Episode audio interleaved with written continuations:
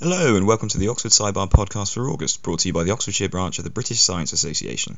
We were lucky enough this month to be joined by Dr. Jim Baggott, who spoke to us about his book, The Quantum Story A History in 40 Moments. And so, without any further ado, I'll hand you over to Amanda to introduce him properly. Okay. Hi, everyone. It's a great pleasure tonight to introduce to you Jim Baggott. Probably a lot of you already know about Jim Baggott. He's a, a very highly acclaimed science writer and has written numerous books, including uh, Perfect Symmetry, Anatomic, A Secret History of the Atom Bomb. And tonight he's going to talk to us about his newest book, which is The Quantum Story A History in 40 Moments. And it's sort of a backstage look, I think, at a lot of the characters and the rivalries that were involved in the creation of the quantum theory as we know it today. And I'll let you Okay, take that's over great. from there. And thanks very much. Can anyone hear me? Good evening. This is a bit rock and roll, this, isn't it? In the middle of a pub with a crowded room. I feel like I should stand up and give a rendition of maybe an Eagles song or Rolling Stones or something. No, per- per- perhaps not. You haven't heard me sing and you don't want to. Well, welcome everyone. Thanks for coming along this evening. Um, I'm very conscious, as Amanda was making the introductions, that I've no prepared script here for you this evening. Uh, we don't do PowerPoint, thank goodness. Um, we don't do any kind of audio visual, thank goodness. So it's just me and a little microphone and you guys. And I want to be absolutely clear that what I would really love, what would make the evening for me, is if you guys are very vocal this evening and interrupt me and ask me lots of questions. If you've had a chance to look at the book and you've had some thoughts as to, well, where did he get that from? That can't be right. No, I disagree with that. Please, any strong opinions, we'd love to hear them. What I will do is I'll get this evening kick-started with a little bit of an overview as to how who I am and how I came to write this book, um, which might give you some insights into how it's come to be structured this way and how it comes to say the kinds of things that it does say. I'd also like to take this opportunity to do some marketing for uh, the book that's coming next and possibly even the book that's coming after that because the world turns and time waits for no man and one publishes a book and one immediately has to start thinking about what one is going to do next and that's exactly what I've done. All right, now I'm sure you will have lots of questions for me. And I'm sure you're going to keep me on my toes this evening. I really hope that. Okay? And don't hold back. So let me tell you something about me. Um, well, I grew up in the cheerless West Midlands. In, born in 1957, so you can do the maths, you can work out how old I am. A 60s child? Well, no, I kind of missed the 60s. I was a bit too young. They do say, as I'm sure you've been told that if you can remember the 60s, then you didn't participate in it. And I can certainly remember my childhood growing up in the 60s. In the 70s, I got the opportunity to escape from my West Midlands upbringing and environment and go to university. And I went to university in Manchester, and it rained. I arrived in September, and the first thing I had to do after having moved in, uh, having moved into my uh, university hall of residence, was to go buy an umbrella because the short walk between my hall of residence and the lecture theatres, where I was starting to receive some of my first lectures in chemistry, um, was short but long enough to get totally soaked if you didn't have any kind of protection. And one of the things that I encountered in that first term as an undergraduate student in Manchester was quantum mechanics. And you know, I, I don't know if I can paint a subtle enough picture for you here, but if you can imagine some pretty stupid and ignorant kid from the West Midlands sitting in a grand lecture theatre at University of Manchester Institute of Science and Technology, hearing for the first time about this thing called quantum mechanics. And I have to tell you, I was completely and utterly blown away. This was just from Mars. This was just something that I had never, but never imagined was even possible as a viable theory describing the world that we live in. And I fell in love with quantum mechanics. I mean, can you fall in love with a physical theory? I don't, I don't know, but I guess, I guess I did. I fell in love with quantum theory, although I didn't really understand it then, because as a, an 18-year-old exploring the wonders of a first degree, you tend not to be wholly devoted to your studies. And I did lots of other things as well. This went on, I went on, I did my DPhil here in Oxford. So whatever they did to me in Manchester was good enough to get me here to study for a degree, uh, a Doctor of Philosophy in, uh, in the Physical Chemistry Laboratory in South Parks Road. I spent three years and a fourth year as a postdoc before going off to Stanford University for a year and then popping back as a lecturer in chemistry at the University of Reading. And I've got stuck in Reading ever since. Now, I gave up being an academic scientist many, many years ago. I won't tell you what I do now. It's way too boring, and you won't be interested. But one of the commitments I made to myself when I left academic science was that I would find a way to make sure that I keep science in my life in some way, shape, or form. And I had a wonderful encounter with a features editor of New Scientist who said, Jim, you're interested in writing popular science. Why don't you send me an article? I sent her an article. It came back to me. The fact that it came back to me in itself was a fantastic breakthrough, believe it or not. But it was covered in editorial red ink. I didn't give up. I pursued that article and it was eventually published in New Scientist. It was actually about the ability that chemists had achieved at that time to probe bond dissociation dynamics using femtosecond laser techniques. So I did that, and that got me started on a track towards becoming a writer. I am not a full time writer. Writing is a hobby. I, in my spare time, like to write about physics. How sad is that? Okay? So that's the background. So that's how I come to be writing about this subject and how I became enamored of, of quantum theory as a subject. And then many years ago, I, I, had this, this great idea. I'd written a couple of books. They'd been reasonably well received, although the target audiences for these books is primarily undergraduate scientists, it has to be said. And I had this idea that I'd write a popular account of the history of quantum physics based on the biographies of the scientists who made it. Wasn't that a good concept? I called it Quantum, a biography. This was in the days when it was de rigueur to write biographies of inanimate subjects. It's no longer de rigueur. I submitted this proposal to a number of publishers. I had a origin for this story, 1900, Max Planck, all the way through to relatively contemporary modern physics, with a huge chunk in the middle about the development of the first atomic weapons. Because, of course, the physicists who were involved in the early development of quantum mechanics were the same physicists that were involved in the development of atomic weapons, and that's a juxtaposition that has always fascinated me. Needless to say, this was rejected as being a little bit too ambitious. The middle section eventually became a book in itself. It's called Atomic The First War of Physics and the Secret History of the Atom Bomb. That was published a couple of years ago. And when I came back to Oxford University Press with the idea of, well, how about a book on what's left? I suggested that what I might do is to summarize the historical development of quantum mechanics from 1900 to the present day in a sequence of 40 turning points, 40 moments in that history most of which suggested themselves as naturally obvious choices, but some of which were inevitably contrived in order to be able to maintain some kind of narrative consistency and flow.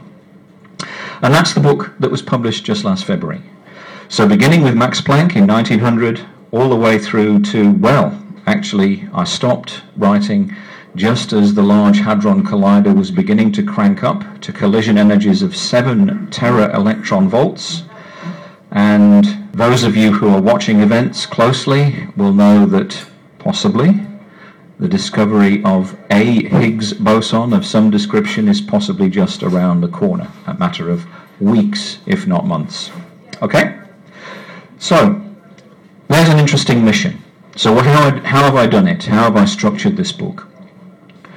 The early days in the history of quantum mechanics are about the establishment and the coming to terms with the tremendous change in perspective that's required between the ideas of classical mechanics, almost Newtonian clockwork idea of how a universe works, to aspects of quantum uncertainty and change. And there's several steps involved in the reconciliation of that quantum behavior and its absorption into the mainstream of physics.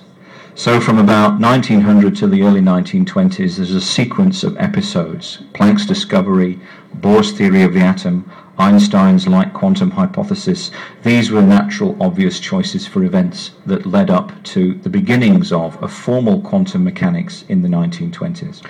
Then there's the development of that formal quantum mechanics in the 1920s, which I've structured in the form of challenges to interpretation.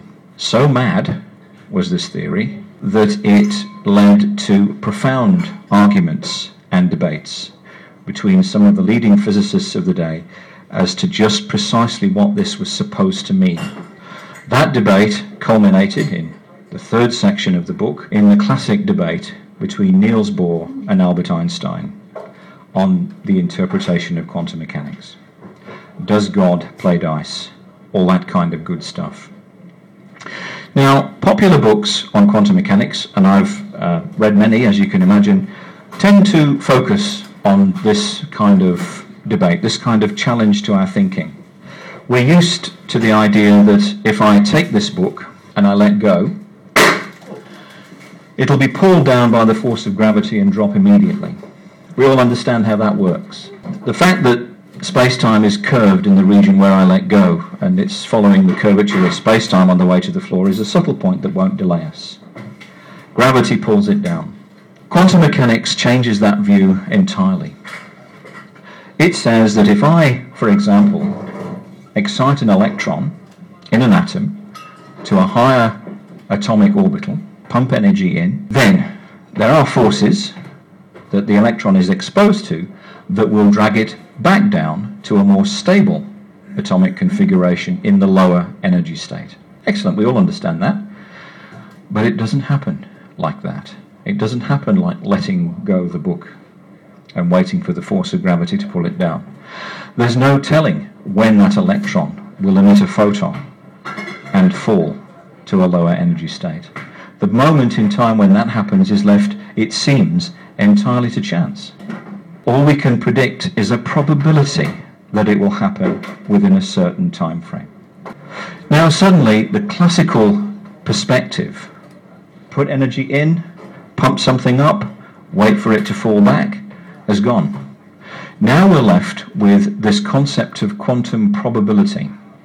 Quantum probability is not like ordinary probability. If I could get hold of a coin and toss that coin in the air and look for heads and tails, we know what the answer is. There's a 50-50 chance I'll get heads and there's a 50-50 chance I'll get tails. What's to stop me predicting precisely what result I will get when I toss the coin? I'm just ignorant of all the parameters that are at play, you know? The force with which I toss the coin, the number of times it spins in the air, the air currents in the room, all of those things, if I could understand them and model them, perhaps there's a chance I could predict, you know, that coin's going to come down heads, that coin's going to come down tails. Quantum mechanics probability doesn't work that way. Probability arises in quantum mechanics not because we're ignorant of all the things that are going on inside the atom or with a quantum particle. Now this got Albert Einstein pretty worked up God does not play dice is one of his more famous sayings, but there were many others that he came out with during that time in the 1920s and early 1930s, where he, he really took quantum mechanics to task. In the meantime, an interpretation of quantum mechanics had been developed by Niels Bohr and his colleagues in Copenhagen that became known as the Copenhagen interpretation of quantum mechanics. And it basically said, forget it. We don't know because we'll never know what's going on at this level. We are beyond the limit of our ability to understand the mechanics of matter at this level. Einstein didn't like that. They had a good running debate over many years, culminating in something that's known as the Einstein-Podolsky-Rosen experiment. Now, I'm not going to bore you with all the details of this experiment, but it is fascinating. Trust me. Trust me.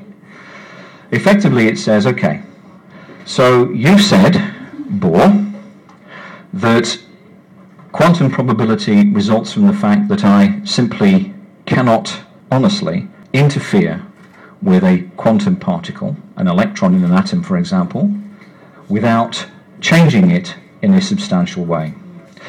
Bohr didn't start off in that position, but as Einstein challenged him, he gradually, his defenses moved in that direction.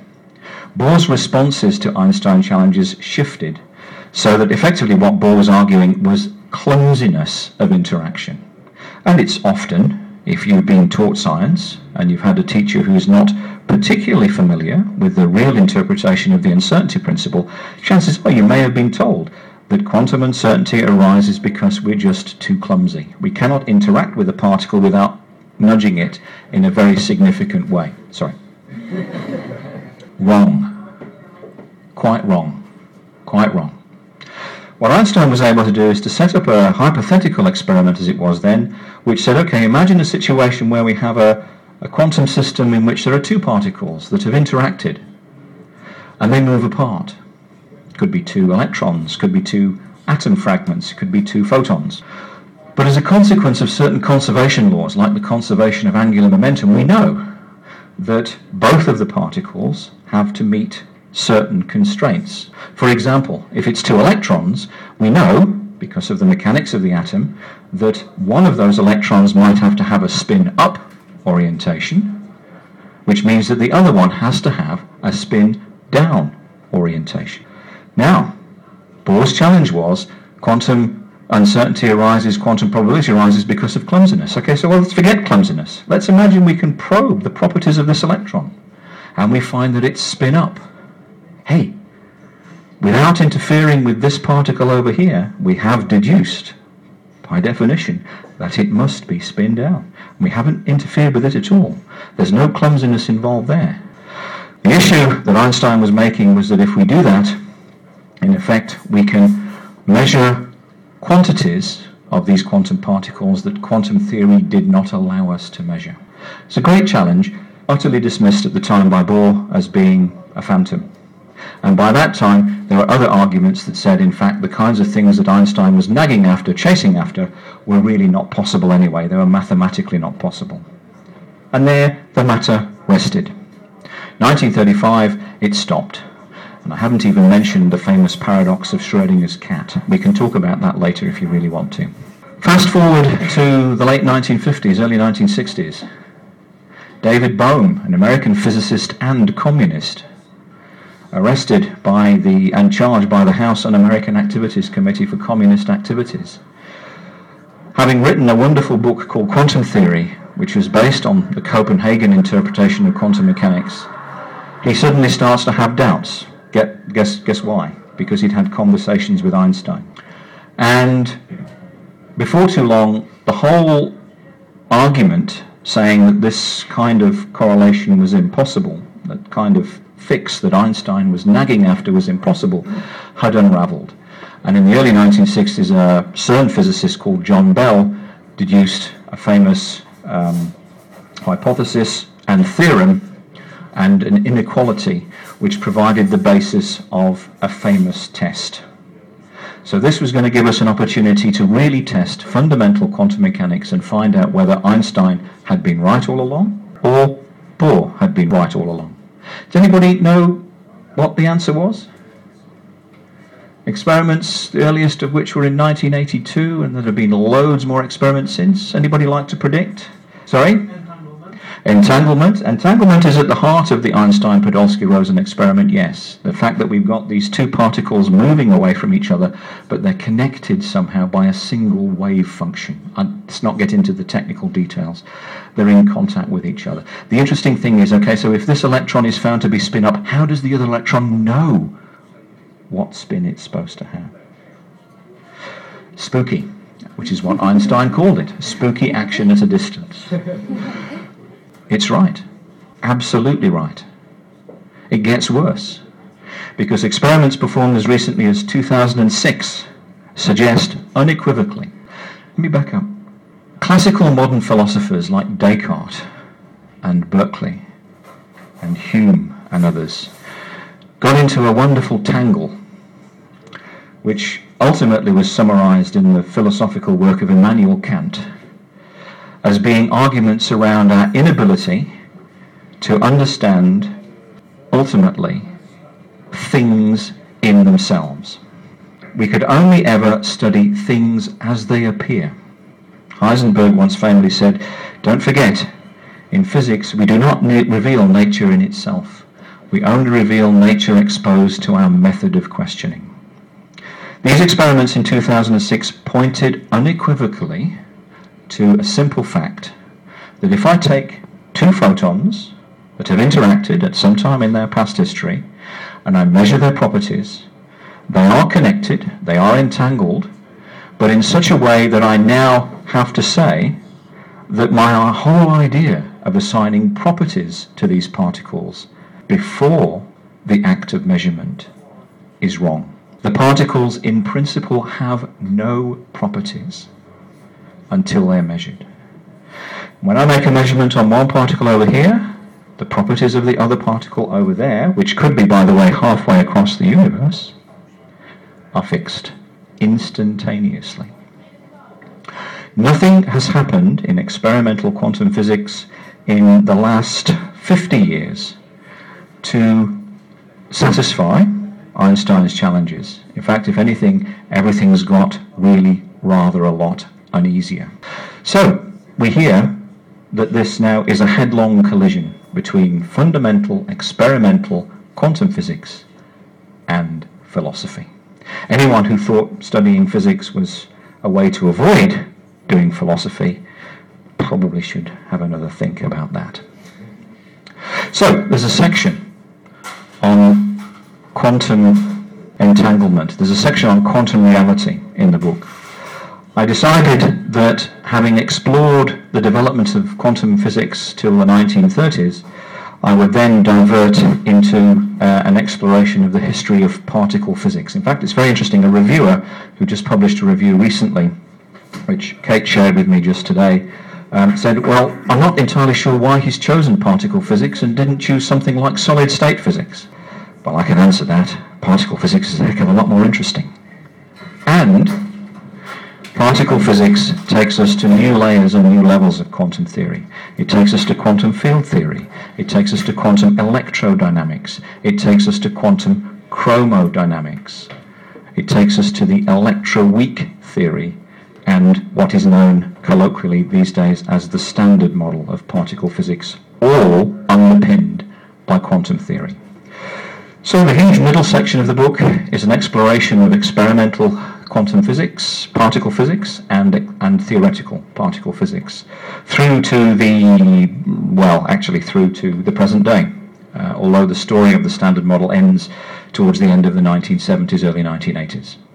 I wind the clock back. We spend some time going over the history of tests of quantum reality, revisiting the Einstein-Podolsky-Rosen challenge and all the evidence that's come back since saying, irrespective of how we think the world works, think again. And the final section of the book, if you thought there was no more room left, is about quantum cosmology, the, the challenge of putting together two massive pillars of our contemporary understanding of the physical world, quantum mechanics and general relativity. Now these are two theories that actually are rather like grumpy old men. Keep them apart and things will run smoothly. Put them together and you'll get a flashpoint and there'll be an argument of some description. I should know. I am a grumpy old man. Now, producing a quantum theory of gravity um, is, is, is not straightforward to the point of impossible. It is at least so far proved. So the final section of the history of uh, uh, the quantum story um, is an exploration of the work that was done and the key turning points in the development of a quantum theory of gravity or a quantum cosmology. Okay, so that sums it up. There's lots of stuff that's left out. 40 moments doesn't leave you much scope. Um, nonetheless, It's a thick book. We've already established it's quite heavy. Makes a bit of a noise when it hits the floor. Um, the feedback I'm getting on the book is that it's entertaining. That's great, because uh, that means I've fulfilled at least one ambition I had for the book. It's also challenging. There are bits in it that, that are heavy going, hard work, uh, because the physics is, is tricky. Well, if I'm going to be perfectly honest with you, and I'd like to be perfectly honest with you, my understanding gets thin, my ability to explain it gets even thinner. So the chances are where it gets difficult is betraying the fact that I don't understand it myself. Okay, I've been on for more than long enough. All right? I hope that summarizes the book for you. Um, questions? Challenges? Yes? So, is there any distance at which quantum entanglement would occur, or is this definite? Um, could you repeat? is, is there any distance at which quantum, quantum entanglement stops or ceases or, or, or doesn't occur? Well, I, I, I, actually have to say I haven't kept up with the, the latest. Um, so let me answer that by giving you um, a, at least one example of quantum entanglement in a system that was studied between two Swiss villages in Bellevue and Bernex, 11 kilometers apart, where quantum entanglement was established over that distance. Now, I believe, although I'd need to go back and check, that quantum entanglement has actually now been shown to be possible with light that's been bounced off the laser mirror that sits on the moon.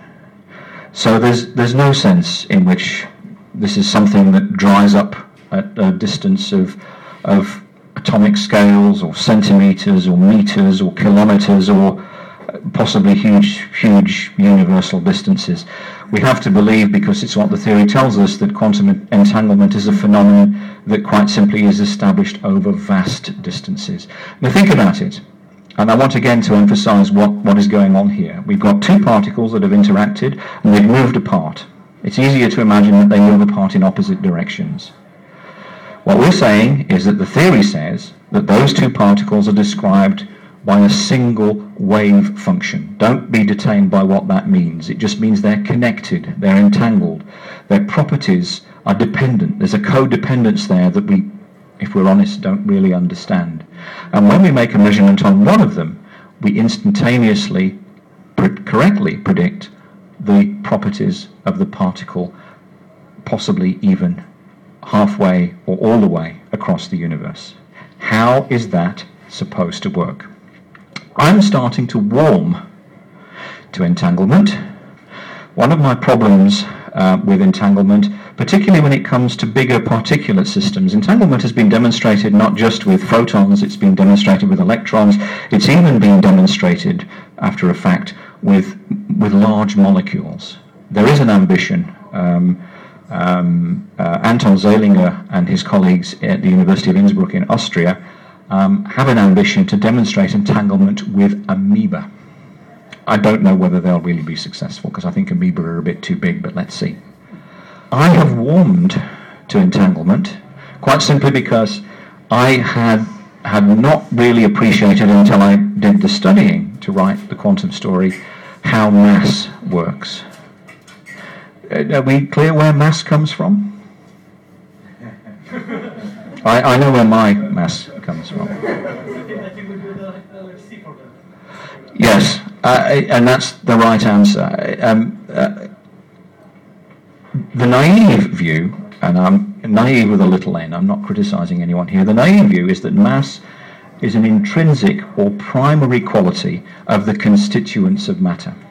Okay, so if we take a cube of ice, that weighs about 18 grams. We know it contains a mole of water. We know how many, or can calculate how many protons and neutrons will be in the water molecules in that cube of ice. We know from the atomic weights of protons and neutrons what that means in terms of the mass. Slight problem. Mass, well, protons and neutrons are made of quarks. And when you look at the masses of quarks, well, they don't add up to the mass of a proton or a neutron. So the mass of the proton and neutron is coming from tiny quarks, but the energy of the gluons that hold those quarks together inside protons and neutrons. Einstein's famous 1905 paper, which introduced special relativity, by the way, And that famous equation that everybody knows, whether they're scientists or not, that's called E equals mc squared, Einstein never wrote that down in that paper. He wrote m equals E over c squared. And what he was saying is, is mass simply the inertia that arises from bodies with energy? And that appears to be the answer. The standard model of particle physics rests on an assumption. An assumption that there exists throughout the universe a quantum field called the Higgs field. Particles that are inherently massless interact with the Higgs field, not photons, they zip through, so they remain massless. But all other particles interact with the Higgs field and they get slowed down. That slowing down appears to us as inertial mass. So mass is not a primary quantity, intrinsic property of stuff. It's a consequence, it's a secondary consequence of massless particles interacting with the Higgs field. That's the theory. We will know, possibly in a few weeks, possibly in a few months, possibly next year, whether the Higgs field actually really exists. That was a long-winded answer to your question. Okay, next. Does all your understanding of this is it bothered by the fact we have this thing called dark energy and dark matter? Okay, dark, dark energy and, and dark matter um, are not really touched on in the quantum story, um, although there's an argument that they possibly should be. Now, just, just, just to, to expand on the, on the question, um, Einstein's general theory of relativity has um, uh, uh, many.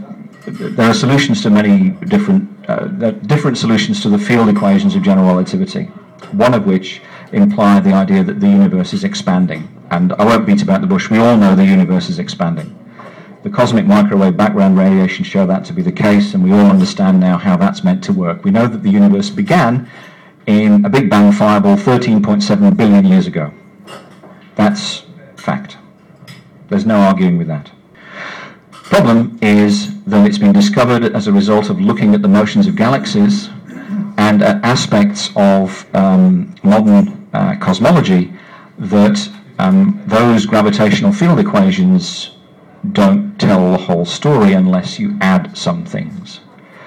Dark matter comes about because um, uh, uh, certain galaxies are, are moving in a way that can only be explained by assuming that they're a lot heavier than they appear in terms of the light they emit and therefore the constituents of them in terms of matter that we know about.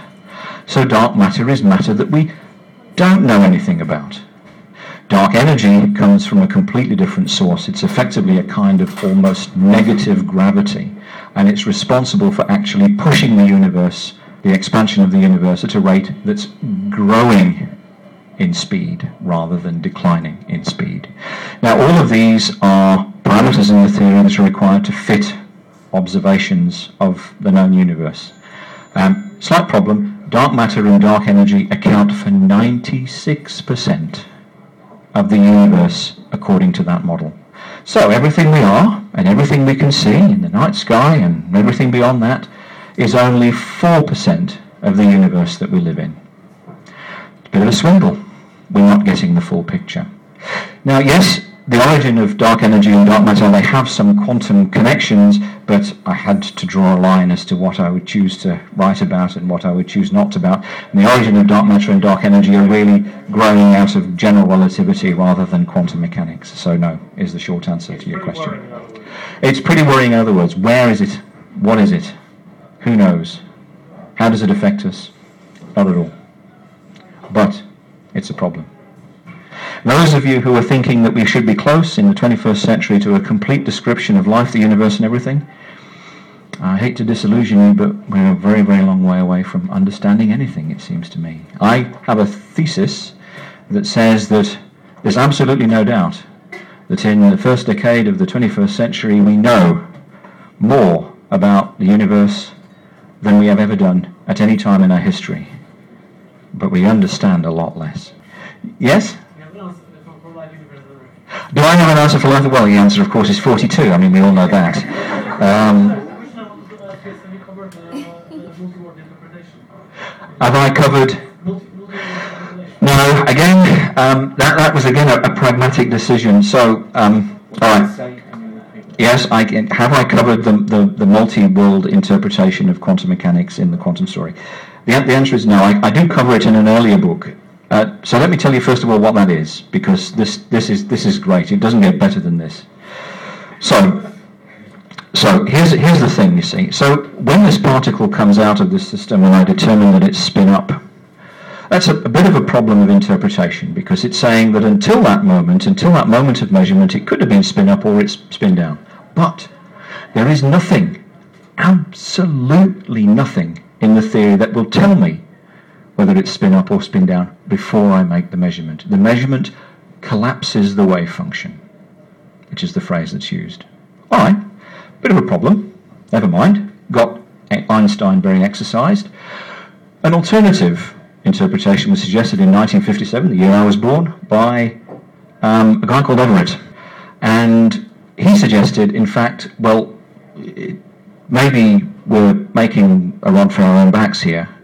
Perhaps what happens is that when we collapse the wave function, what we see is a spin-up electron, but in another universe, we have a spin-down electron. It was referred to as schizophrenia with a vengeance. So the idea is that every time we make a quantum measurement, the universe splits into copies. So there's a copy of this universe. In fact, there are many copies of this universe where possibly a sentence I was going to give you, my mind worked slightly differently and I gave you a different sentence. Well, that's a universe that's travelling off in a different direction and we're all pretty much the same people in that universe. We're just experiencing a slightly different set of quantum phenomena. It's called the many worlds theory of quantum mechanics. Now, the problem is you'd say, yeah, you're kidding, right? No, no. Slight problem with quantum mechanics. Quantum mechanics is, is, is fine and, and, and is kind of caged when you apply it at the atomic level. But we know 13.7 billion years ago that the universe began as a quantum fluctuation. It had quantum dimensions. So what did the wave function of the entire universe look like? And how was it possible for the universe's wave function to be collapsed if there's no one or nothing outside the universe to make a measurement on it? Those of you with a theological bent might want to invoke a deity at this point. Physicists tend to want to avoid that kind of thing. So one way of avoiding invoking God as the force that collapses the wave function of the universe is to say, well, in actual fact, there are many universes. It's called the multiverse theory. And those many universes come about quite simply because they have to be there, because otherwise we simply cannot explain how the wave function collapses. Yes? There was a, a person in the book that suggested that maybe uh, the universe itself collapsed. The wave, one of the persons, this is people like us who can collaborate, right? So the universe itself collapsed to a state in which there are beings who can collaborate. I've got, I've got. There's, there's, there's been an, an interpretation of, of this, this many worlds um, idea that I am to say, I'm sorry, I haven't written about it in this book, but I've written about it in an earlier book, and I'll give it to you for what it's worth. Okay, so let's do an experiment. Let's have one of you volunteer to come up here, and I'll set up an automatic weapon to blow your brains out. but I'll set up this weapon in such a way that there's a 50-50 chance it will go off or not. Okay? Now, in the world we understand, you probably don't think that's a good bet. Because, by the way, if the gun doesn't go off, I'm going to repeat firing the thing. um, however, if you're an advocate of the many worlds interpretation of quantum mechanics, you know you're, you can't lose here. Because in the world where your brains are spread liberally over the wall and the window here, there is another universe where you're completely unharmed. And of course, that universe, by a process of selection, is the universe where you get nothing other than a series of clicks from the automatic weapon. Now, um, anyone who's willing to try that I suggest you try and find a physicist who's willing to set up the experiment for you. I suspect you might struggle a little bit, uh, because the fact is that irrespective of whether the multiverse theory is correct, you'd find that there are in some universes where the physicists have a lot of explaining to do. Okay? Yes? You talked about quantum entanglement. We don't know what distance it's. Yeah. Do things interfere with it, or Yes. Yes. So the, the question was, we had a question before about the distances over which quantum entanglement can be sustained, and I answered that by giving examples of experiments that have been done, uh, conducted over kilometres and, and possibly even the distance between the Earth and the Moon. Um, does anything interfere with it? Yes. Entanglement, entangled photons, uh, these are the most common particles that can be entangled, or the easiest to entangle, um, the, the minute you they get interfered with or you interact with them in another way, the entanglement is destroyed. So think of it like an interference. Think of it like a, sta- a sustaining an interference effect um, over huge distances. You, you cannot do that if the particles are not free to travel between the source and the target, wherever that is, without uh, interference. And of course, again, you may be familiar with the idea that this kind of quantum entanglement can used can be used, of course, to establish a form of cryptography. Um, but the cryptography rests on, in fact, the cryptography depends on interference because the minute I interfere with pairs of entangled photons to try and read a coded message is the minute the entanglement is destroyed and I know or you know that the code has been, uh, someone's tried to hack it. Yep. Next question.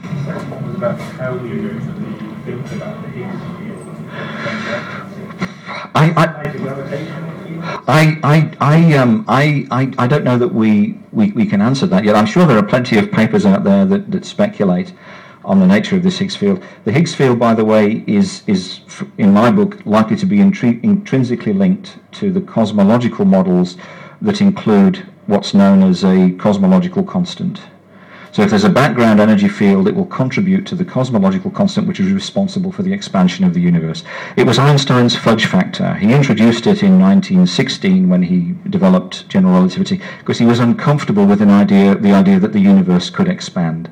So he put in a cosmological constant to try and hold it together and keep it static. He abandoned it. He said it was the biggest mistake in his life. All that happened was that in the 1970s, 1980s, the cosmological constant was reinserted into general relativity because it's the only way to explain the dynamics of the universe that we can measure today.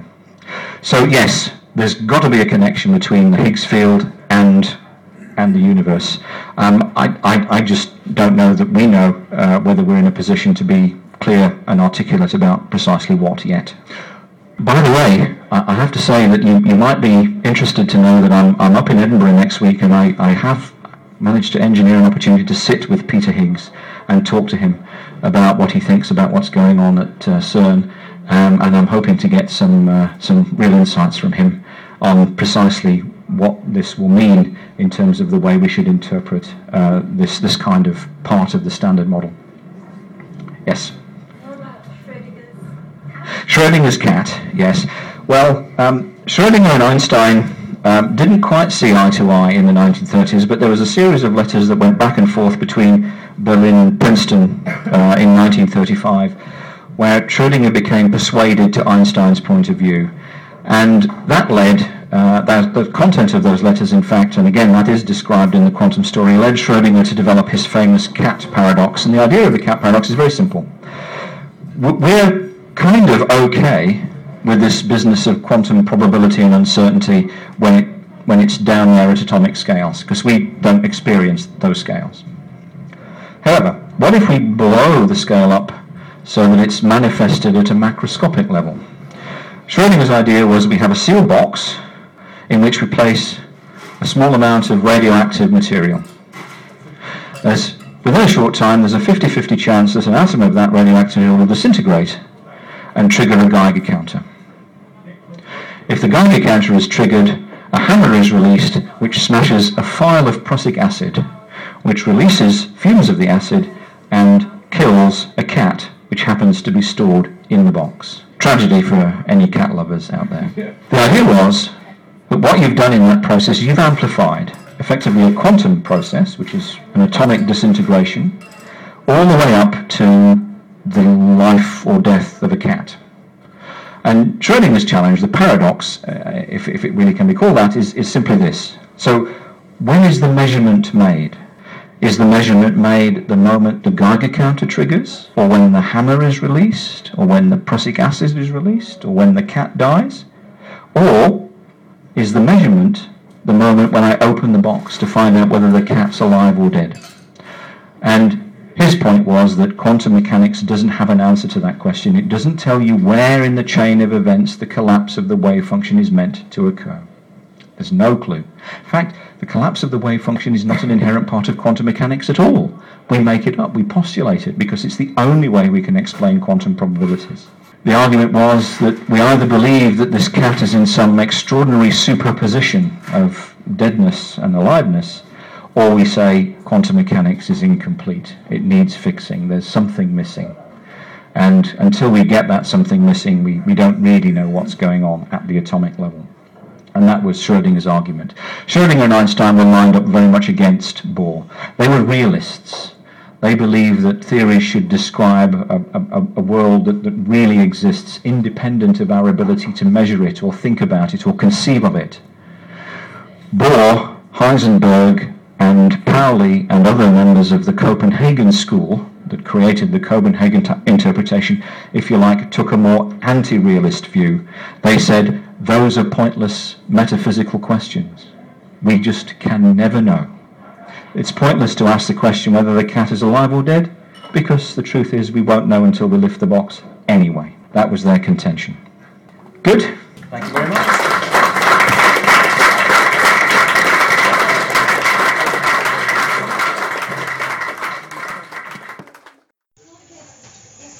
Hello and welcome to the August SciBar. I'm joined by Dr. Jim Baggott this month, and he was here talking about his book, The Quantum Story. Jim, thanks very much for coming along.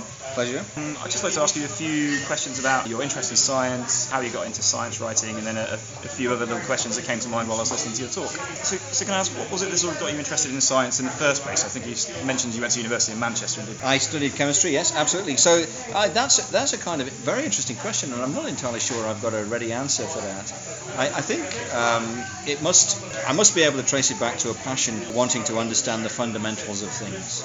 It's, it's a bit of an old cliche, but I mean, really to understand what we are and what we're made of and where we come from and how we came to be and how the universe got shaped and evolved into what we see in a night sky. And, and, and uh, I guess a, a part of that um, evolved into a fascination with science at school when you come in, in, in, my days, you had to make a critical decision uh, just after having taken O levels or GCSEs uh, in terms of your A level choices, and I uh, ended up uh, with math, maths, physics, and chemistry.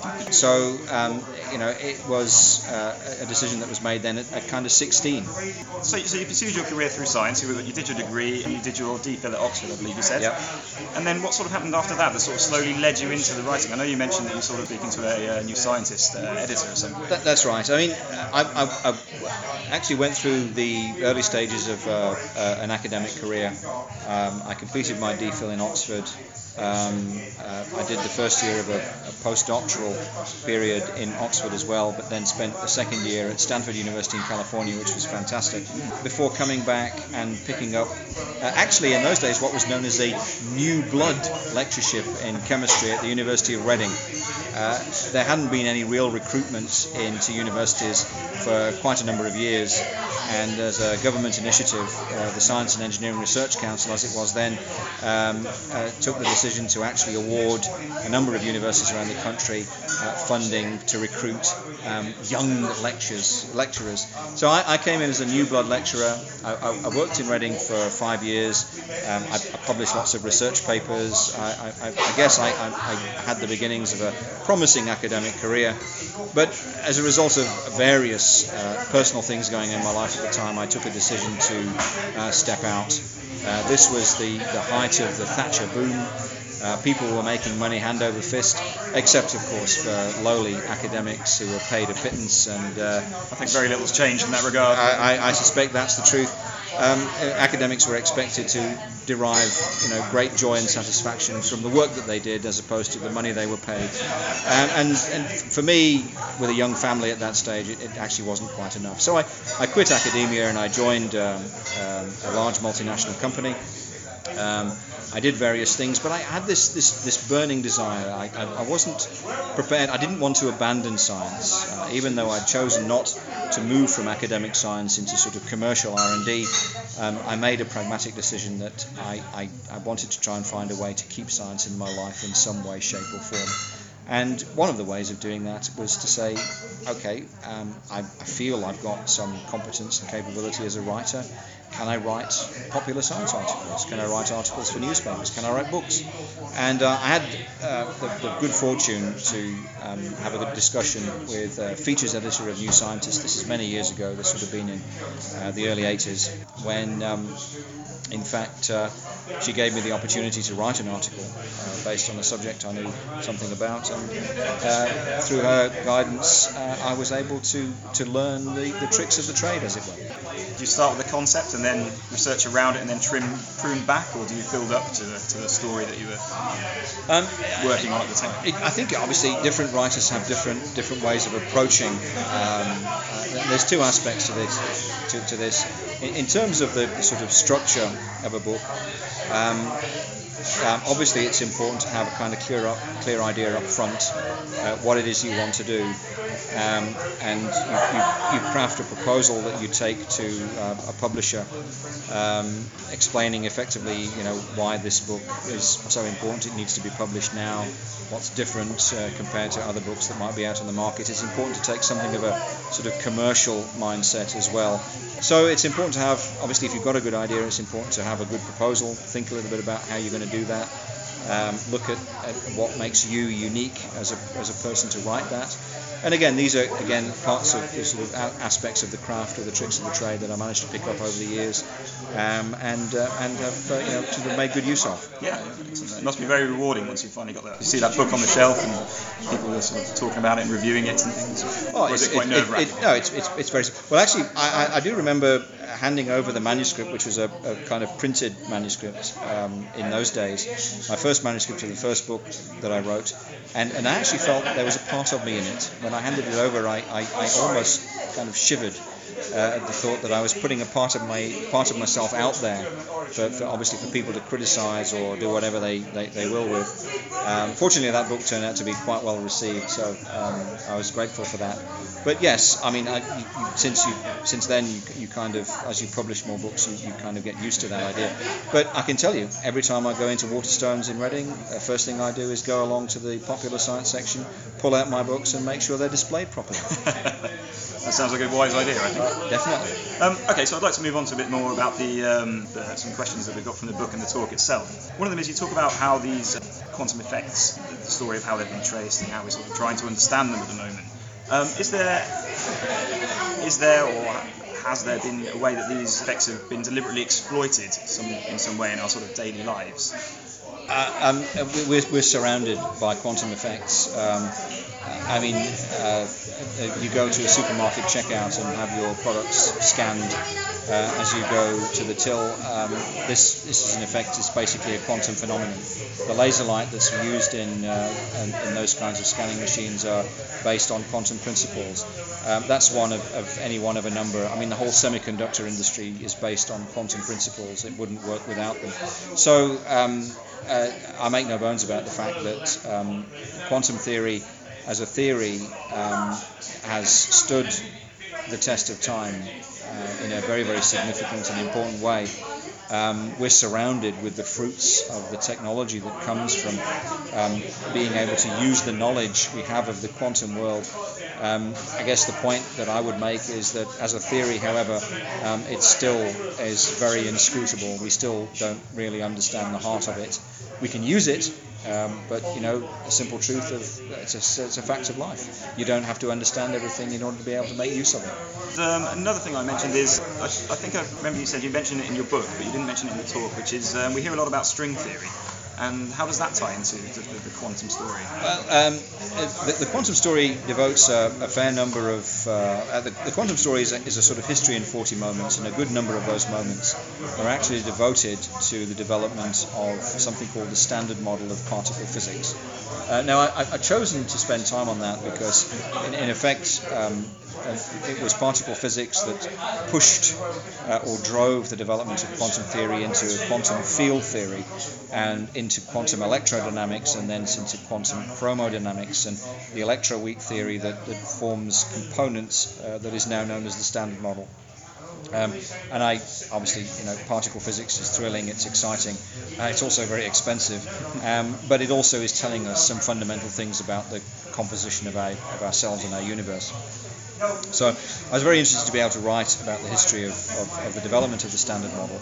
But the standard model has, has many flaws. Um, uh, the standard model as a theory is still based on the idea of, of theoretical point particles, for example, and their associated waveforms. Um, and string theory was really an attempt to get around some of the mathematical uh, inconsistencies that were created by the idea of point particles by imagining particles as though they were very, very short um, sort of pieces of, of, of, of string, or effectively fundamental strings of energy.